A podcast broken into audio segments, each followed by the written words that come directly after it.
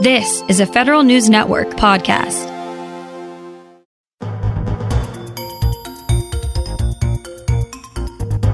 Welcome to Leaders and Legends in Government with Aileen Black on Federal News Network.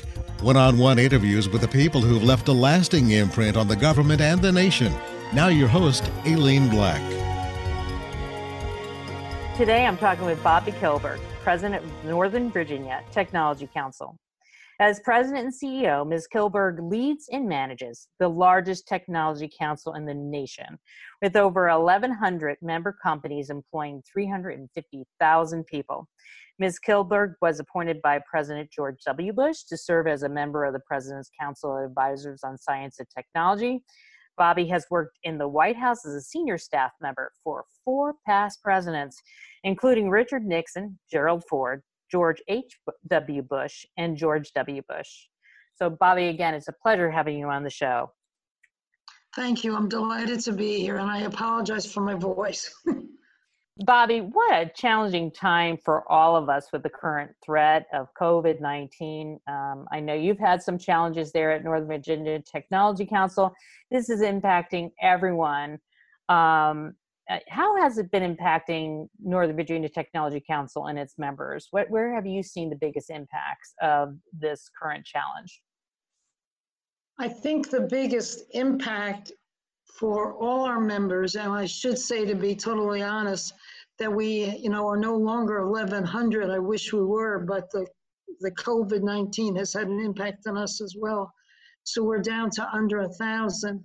But that's not key. What's key is the frustration of our members to be able to to it's the frustration of our members to be able to reach their target audiences and provide value to their customers and to their colleagues because they want to stay relevant, they care deeply about the country. And virtual is interesting for a while, but it becomes difficult over time. You really do need the person to person interaction especially if you are an association as we are. So as an association, what have have you done anything to help in response for your members to to help with that connection and and being able to uh, you know reach out to their customers and their oh, ecosystem? absolutely. Yeah, absolutely. We have done since um, the lockdown or since we've you know we've all stayed home. So what would that be? The end of March we have done over 60 uh, virtual events, which um, wow. bring our customers together, their customers together with our members that share important information that bring people up to date on the status of COVID 19 and how we are coping with it, that um, share everything from videos to best practices to how you go back to work to how you safely uh, conduct your businesses. So we have been exceedingly active. We also do just fun things. I mean, we do um, weekly, weekly virtual cocktail hours. Uh, we do weekly virtual trivia sessions. Um, we have a, a Masters of Leadership series where we started off with uh, Governor Northam and the Senators Kaine and Warner, and we've gone through uh, five or six really exciting, exciting speakers. And the two upcoming, the next upcoming one is the CEO of Best Buy, who we're really looking forward to uh, next week, and also the, the CEO of uh, Weight Watchers, no longer called Weight Watchers, called WW. But we, we, we've had um, I think of all the people we've had on. We had Secretary Scalia, Secretary Department of Labor. We had uh, Johnny Taylor, the CEO of SHRM. Uh, we had for both of those, we had over 700 attendees. We've had Senator Mitt Romney. Uh, we've had Governor Chris Christie. We've had Democrats. We've had um, uh, House Majority Whip uh, James Clyburn. Uh, so we've really had a broad range of people come and talk with us and spend an hour in a Zoom type format.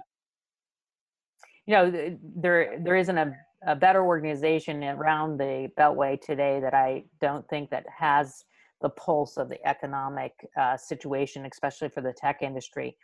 But leadership and clarity of plan of action is really needed during a crisis. What Correct. what does the leadership from your perspective look like in a crisis? I, it seems to be some debate out there or or uh, about what what is really required and and needed especially the leadership qualities that are needed uh, from the federal government uh, for to address the the challenge we have with covid-19 correct. We have not you know there's no way to sugarcoat it. Um, president trump is not leading. Uh, he's he is in his own world, his own definition of reality, and he's he's in the way, and he's he's hurting rather than helping.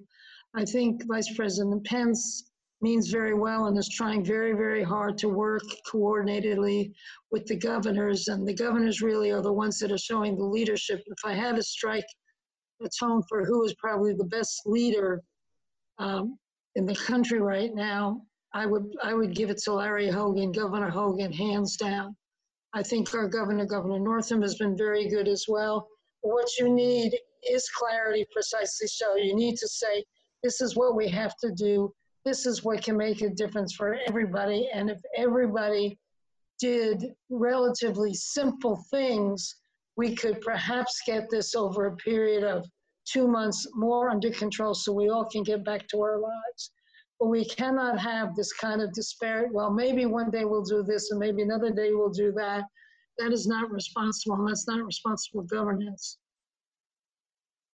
So I'm going to switch gears a, a little bit. Um, you know, last week we had on the show um, a partner, uh, Nick Beim, who's a partner with uh, Venrock, an, an investment uh, capital firm. And he was mm-hmm. sounding the alarm that America is losing its lead in technology and science and sciences to China. There's been a lot of news lately in regards to TikTok and some of the issues associated with that. What do you think of that? And uh, you know, you've you've worked for the last four four you know major poor presidents in the last couple of mm-hmm. decades. Um, do you think the U.S. is doing enough to keep our lead in that area? in the overall area of technology or in specific subsets of the technology? Well, in particular, in the last two decades, the technology landscape has changed drastically with the evolution of cloud computing, AI, and 5G. Right. And um, you know, China has done major investments. I think it's in excess of two hundred billion dollars to ensure, yeah. you know, some form of dominance in these areas. You're I don't think, at the yeah. head of the Northern Virginia Technology Council. You know, what do you think about that situation? Is there a gap there? Do we need to do something? Well, I don't think China has overtaken us yet, but I think there's a great danger that they can. And yes, they don't have lots of the niceties that we have in regard to how we develop technology. They just barrel ahead, and rule of law doesn't mean very much, or or business ethics don't mean very much. Um, so I think we are still ahead, particularly in cloud computing, but I think we run the real risk of getting behind. And I think when we cannot function um, to the extent and to the, at, to the level that we should be able to as we fight the, the, the COVID 19, that impacts our leadership in the technology field. So I think China is very fast at our, our heels. I don't think they've overtaken us yet, but I think there's a great danger they can. Yes. You're listening to Leaders and Legend in Government on Federal News Network. I'm Aileen Black. Welcome back to Leaders and Legend in Government on Federal News Radio, part of Federal News Network. I'm Aileen Black, and today I'm talking with Bobbie Kilberg, President of Northern Virginia Technology Council. Bobbie, there is so much talk about the need to regulate large technology companies like Google, Amazon, and Facebook. What do you think about that? I much prefer 110% prefer that they could regulate themselves. I think the the danger of government regulating entrepreneurial enterprises, no matter how large they are, is not a good thing. However, I think it's hard to deny that Facebook and even Google have over time overstep their lines a bit, and so that they need to um, they need to be very aware of what the public should expect for, of them. So uh, my answer is I do not favor regulation, um, but I think the warning signs are there that the American public is going to insist on a certain standard, and um, they're they're te- teetering pretty close. So the free market is is really the foundation of what really gave us the United States the ability to be able to lead, be the lead in technology and absolutely, and absolutely. And you can try to, you know, you can try to regulate, and you turn around to regulate, and you turn around and look behind you, and that regulation is almost irrelevant because we're in a whole new set of facts and a whole new set of innovation. It is exceedingly difficult and not productive to try to regulate innovation. When innovation stops being innovation and instead starts becoming, I don't know what the correct word is, but instead starts becoming um, too smug, um, then you begin to have problems. But regulating innovation is a bad idea. So, what do you believe would be the benefit, or I, it sounds like more of a negative outcome of regulating the industry? What do you think could be the outcome of that? Because clearly there's momentum around this. There's a lot of debate, especially at the state level. Um, yeah. And you know, what what what is the economic, uh, you know, jobs, um, you know, innovation? What do you believe would be the outcome of this type of regulation? I think it would hurt number one innovation, and if it hurts innovation, it hurts economic growth, and if it hurts economic growth, it hurts American jobs. And we cannot ignore the fact also that we are obviously a global society and a global economy, and that uh, the ability of everyone to benefit from those technology advantages means that we need to have a free market system. So I think the end would be a bad thing. Yes, there are going to be a lot of hiccups, and there already are a lot of hiccups, and there are a lot of distressed people, and I understand that. But you don't throw the baby out with the bathwater. It is not a good thing. You have been at the decade of NVTC for 22 years. You've been um, working with the federal government at the present, you know, at the highest levels within uh, that you can, and then the White House um, you bring a very unique pedigree of both technology and political experience. Um, for, you work for Forward Presence. Is the Washington, D.C. landscape different today than it has been in the past decades, and why? And has this hurt some of our ability to be able to navigate some of these new sticky issues that have to do with uh, innovation and privacy and and and the investment in research and development? Yeah, um, it is just horrific. I mean, the environment is toxic. It is terrible. It is hateful. We've lost, we seem, we seem to have lost all ability to get anything done in a bipartisan manner or in a more importantly, nonpartisan manner. Nobody's looking for compromise. Everybody is looking for who's going to one up whom. Um, and it is very, very distressing. The difference now I realize this ages me, but the difference between even just George Herbert Walker Bush, which was what 20 something or 30 something years ago when we started, um, to now is absolutely frightening. Uh, and when you have a leader in the White House who has absolutely no interest in anything other than um, promoting his base and promoting himself, uh, the ability to have constructive progress on issues that are vitally important gets worse and worse and worse. And I really feel for Mitch McConnell, who, as you know, obviously is the Senate Majority Leader. He genuinely wants to get things done.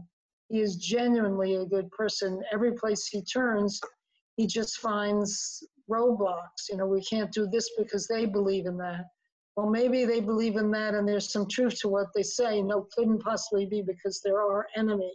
Why are they our enemy? Because I say they are our enemy. So I think it's, uh, It's a very dangerous situation, and I really think that if something doesn't change, the fabric of democracy is in great danger. So, what advice as a leader would you have for today's technology leaders or the people working on Capitol Hill to help change or, you know, find that tensile strength to to come back to a more collaborative? I really don't know. I think people of good faith are trying lots of things. I think the governors, by and large, really understand that in order to accomplish anything, you have to govern. Governors need to govern, and most governors do spend their time governing, and most governors, believe it or not, get lots accomplished without the uh, extraordinary partisanship that we seem to find at the federal level. So my advice would be to turn mo- most everything you can possibly turn over to the governors uh, and to let them um, try to move the country forward. Now, obviously, that's kind of hard to do with infrastructure. You need the federal government to provide the money, but um, that's just as one example. But let the governors set the priorities that fit their states and their localities, and maybe just let the federal government get out of its way because right now it is being harmful, not helpful. Having said that, I fully realize that we definitely need a disciplined national response to COVID. There are certain areas of life that we just simply need to be all on one consistent page, and COVID is one. And unless we all get on one consistent page, and unless we all uh, understand the same parameters, we're not going to get a control of this. I'm going to take this one level up, Bobbie. Um, can okay. you you you've talked about you know some great leaders in the past, but can you can you help share what you would define as a great leader? What traits you think leaders possess? I think a great leader has a strong sense of of right and wrong, has a strong sense of morality, has a strong sense of principles and discipline, is not afraid to say what's right when they know it is right, and the heck with the consequences in the sense of somebody not liking it or somebody taking it out on you. And I would give as a really perfect example, two perfect examples, three actually, um, John McCain, Mitt Romney, and Larry Hogan. I think the three of them have shown extraordinary uh, courage and belief and principles, and we all would benefit from taking their lead. You worked with four presidents, all incredible leaders, um, but which one would you rank first at, in your mind as leader? I think you mentioned one earlier, and why? Of the four I worked for, okay, so I worked for President Nixon, President Ford, President George Herbert Walker Bush.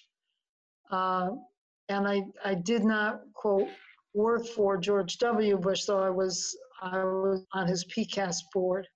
Uh, so of those three who I actually worked with in the White House, I think hands down, um, George Herbert Walker Bush. I think there was a combination of decency, um, principle, discipline, and belief and a sense of love for his country above all else that will always stand him in my mind as just an extraordinary leader.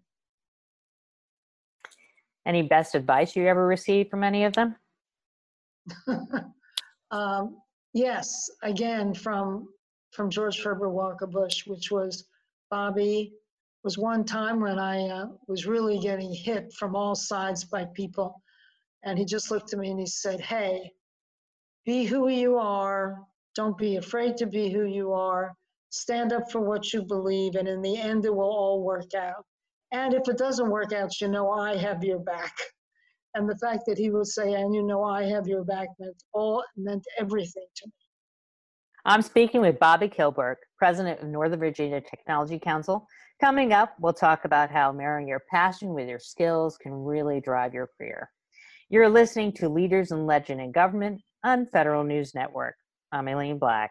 Welcome back to Leaders and Legend in Government on Federal News Network. I'm Aileen Black, and today we're talking with Bobbie Kilberg, President of Northern Virginia Technology Council. Bobbie, clearly you have really married your passion with your capabilities. I mean, I could just feel your enthusiasm about these subjects. Do you think that's contributed to your continuous success?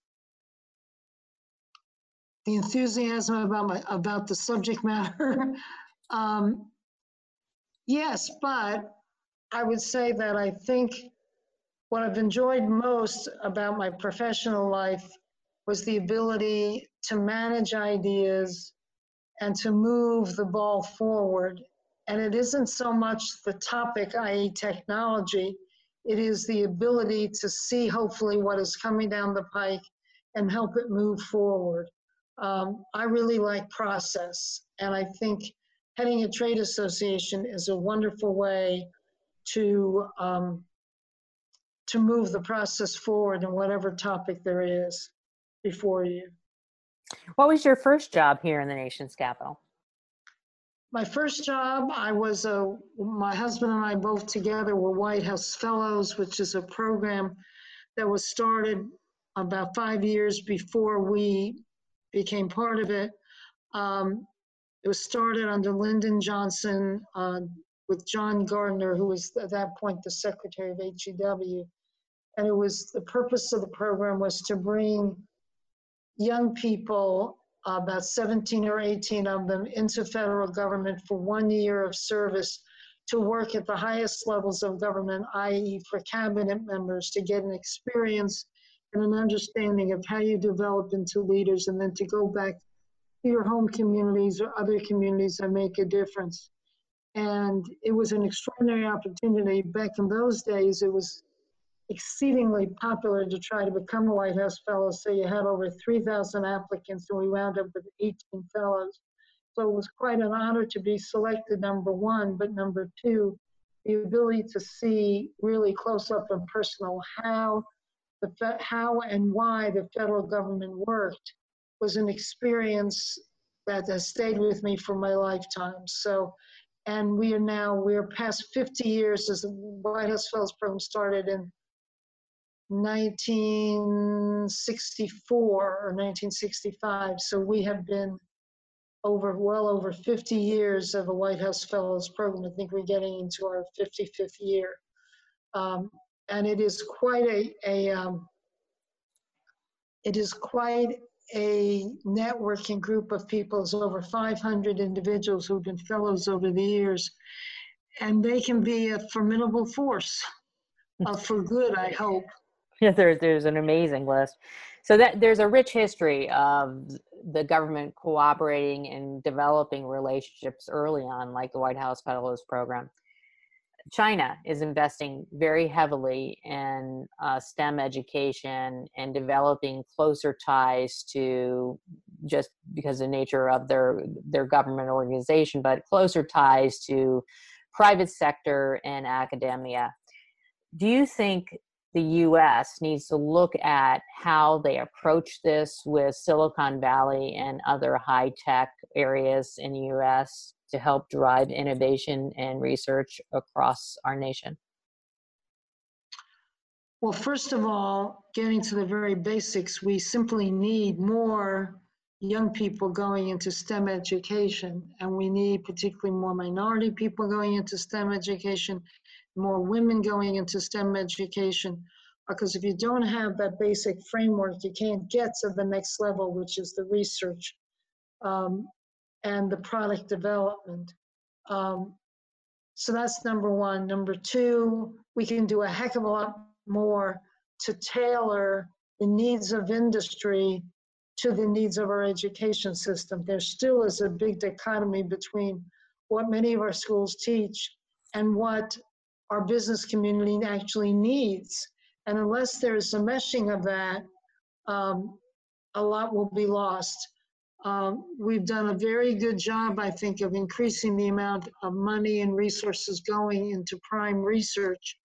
Um, and but we need a better job of that prime research turning into actual products and um, and progress. In order to do that, again, we need a much closer tie between what we teach and what and what we expect to come out as the final product. What do you believe will be the biggest disruptor accelerator for technology sector going into the next decade? If you were somebody about to start studying STEM, where would you suggest they start? Huh. wow. Um, well, not where you start. You need to start with the basics. But once you get through the basics, I think where I would focus would be artificial intelligence. I think the ability and autonomous systems, those two, I think the ability to harness artificial intelligence for the good of the world is exponential. And the ability to help drive that through autonomous systems is going to be a necessity. So I think I would really focus on those two. And I'm surprised every day at you know the more the new applications for artificial intelligence. So I think I would focus on those two. The Northern Virginia technology uh, uh, sector has been growing at leaps and bounds. Uh, leasing for data centers in Northern Virginia uh, area yes. has been at an all-time high. Um, tell us about that and where you think some of the biggest players and opportunities may be for some of our listeners out there. Well, Loudoun County, as you probably know, is the largest concentration of data centers in the world. Uh, and all you have to do is get in your car and go drive. You, you know, in the day of COVID, you don't have to get out of your car. You can just get in your car and drive around and see what is being built in Loudoun County. Um, it used to have 70% of all the internet traffic in the world going through Loudoun, and that probably continues to be the same, though it's now mostly in the cloud. Um, those companies can locate anywhere, and Virginia has done an especially good job of providing tax incentives to uh, incipient and operating data centers to entice them to come and stay in Virginia. And uh, that is key to our economic growth and to our economic future. Uh, you, you do have some not in my backyard folks in Loudoun and elsewhere who believe the data centers are unsightly and they worry about um, electrical grids and things like that. I think those are unnecessary concerns, and I think the data center community is addressing those very, very well. But um, data centers, I'm not going to identify or name individual data centers because my membership would get very upset. But I think that um, the growth of data centers, particularly in Virginia, is exponential and never ending.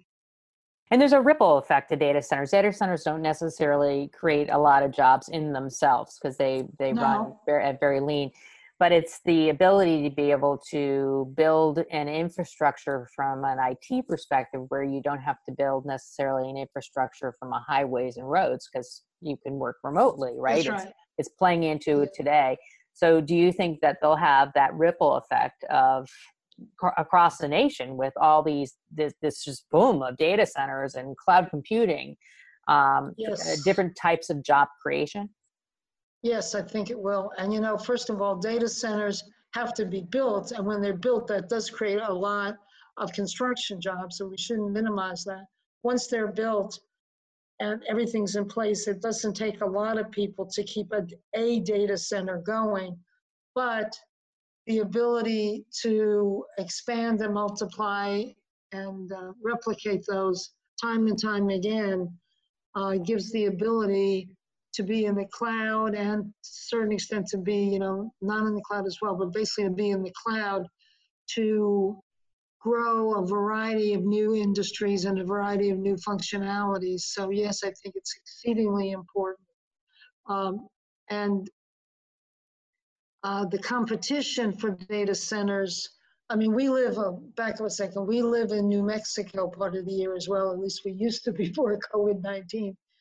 And uh, Facebook has set down parameters and markers um, in New Mexico with data centers. You think of all places, New Mexico? Yes, New Mexico.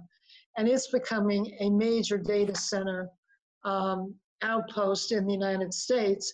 And so data centers, you know, you can do with data centers and with cloud, you can be anywhere and do anything.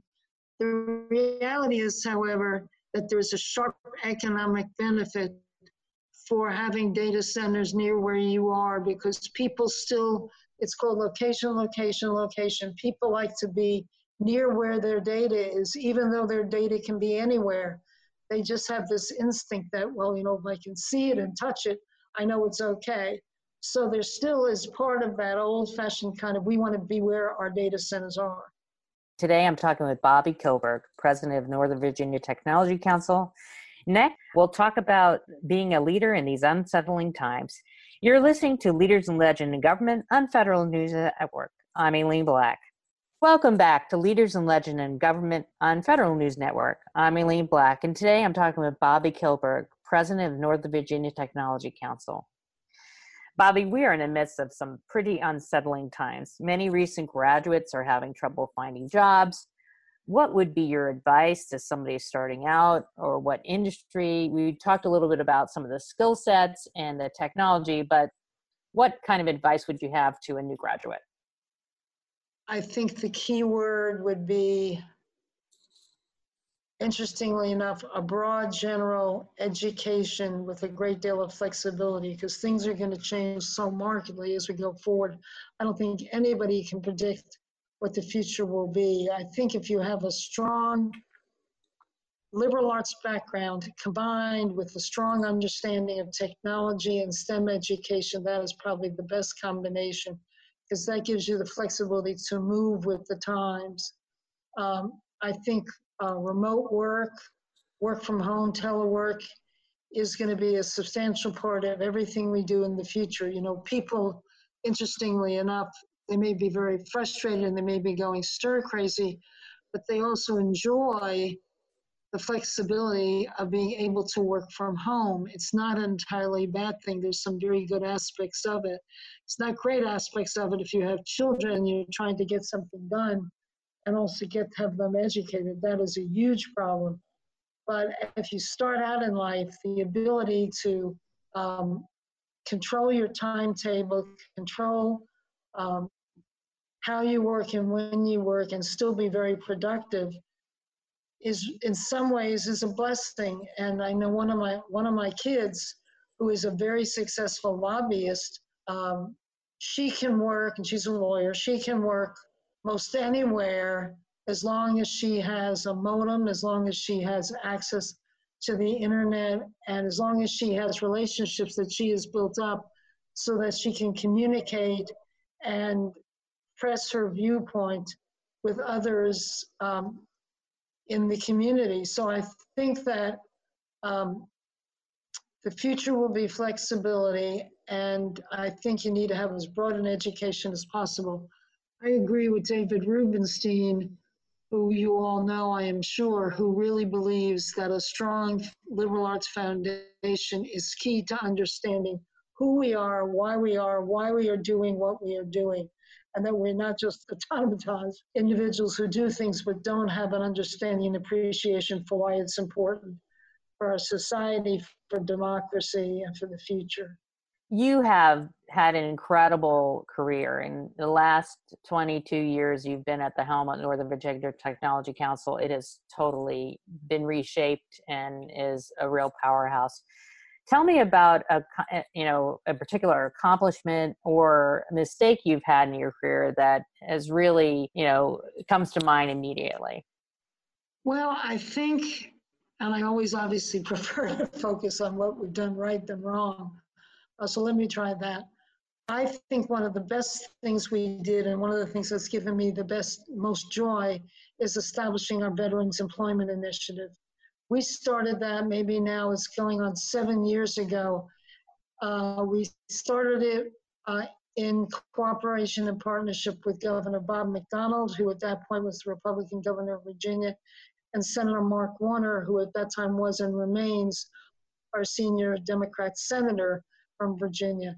And the concept was that it really ought to be our responsibility to assist transitioning military, those becoming veterans, into the private sector workforce in the technology arena, and that we could do that uniquely well. And over the last seven years or so, the state of Virginia, not we, the state of Virginia gave us credit for actively facilitating the placement of over 16,000 veterans into employment in the technology field in Virginia. And I'm extraordinarily proud of that. And I'm extra- not, not having been a veteran, but having, I hope, some understanding of what they face in that transition and how we can say thank you for the service they performed and provide them a career going forward that will be very important for their lives. So I think that is something that I'm the most proud of. So you're about to retire. Um, what do you hope to accomplish next? well, uh, believe it or not, I have 12 grandkids, and I'm looking forward um, to spending more time with them. And I know everybody says that, and that sounds cliche-ish, but I really seriously mean that. Plus, I hope to find something that I can turn my attention to that will make this country a better place politically. I have not given up yet on the dream of American democracy. I have given up on the present state of the Republican Party and our present leadership. But I think that the future will come. Um, and I hope to still be around to be able to see around the corner and see that we can again return to decency and civility and compromise and the ability to accomplish things for the betterment of the country. So your career and success, you you have been truly inspirational. Any pearls of wisdom that you would have for the next generation of political leaders? And then i'm going to ask you the same to take the same stance to our technology leaders out there because like you said it's it's it's it's an in- interesting time right now. Yeah well i think the advice is probably almost the same whether it's political leaders or technology leaders and that is don't be afraid be yourself stand up for what you believe that's the most important thing you can do. And if you are worried about how it's going to impact you, you shouldn't be because in the long term, you will, if you really do what you believe in, you will be proven right. And if you are not proven right, at least you tried and you tried to make a difference because life is short, life is fragile, as we all know. Things can change on a dime, and we owe it to our country and we owe it to ourselves to not be afraid to stand up for what's right for this country and what's right for the world and not to not to forget that we are a global society and that we will not succeed unless we all are in it together and that's true of the technology industry as well and i look forward to seeing things i cannot even imagine um, as the technology future I mean, I mean the autonomous, the autonomous systems just blows my mind every day. I see something new. I say, can you really do that? Really? And the answer is yes, we probably can. So I think we have a good future. I am very nervous about the present, but I think we have a good future. And I look forward to sticking around long enough to see it come to fruition. So I got to add a add on a question on this one. Uh, you know, there's no doubt that if if the as you pointed out america has not lost its lead today in science and technology but some of these technologies are going to be foundational of our our business and our prosperity in the future you named a couple ai quantum technology yep. 5g uh, yep. do you do you have any advice around that area for america to to you know either you know warning about what the outcome would be if we don't harness and and find what has always been part of our magic uh, of being able to take on that challenge and and and meet it um, and and if we don't what what could be the result yeah well i think you know you you bring up an important point and that is 5g we simply must maintain our lead on 5G. If we don't, um, it'll be disastrous. I mean, our ability to communicate and to innovate is dependent on 5G and is dependent, going back further than that, is dependent on simply bringing broadband to everybody in the country. I mean, it's great to talk about 5G, but we still don't have a sufficiently robust broadband in this country um, for basics. So I think probably one of the key factors I would focus on is 5G, and I'd put an extraordinary amount of money and energy into that, including government money. You've been listening to Leaders and Legends in Government. My guest today has been Bobbie Kilberg. Bobbie, I want to thank you for your years of service, uh, well, both you, as a, a, government uh, employee and the incredible work you've done for the Northern Technology, Northern Virginia technology area. Uh, you have been a powerhouse in changing uh, the momentum in that area. Um, and thank you for joining us today and, and sharing your journey and some very valuable advice. You're welcome. Thank you for having me, and I will stick around. Take care. Take care. I'm Aileen Black. Thanks for listening.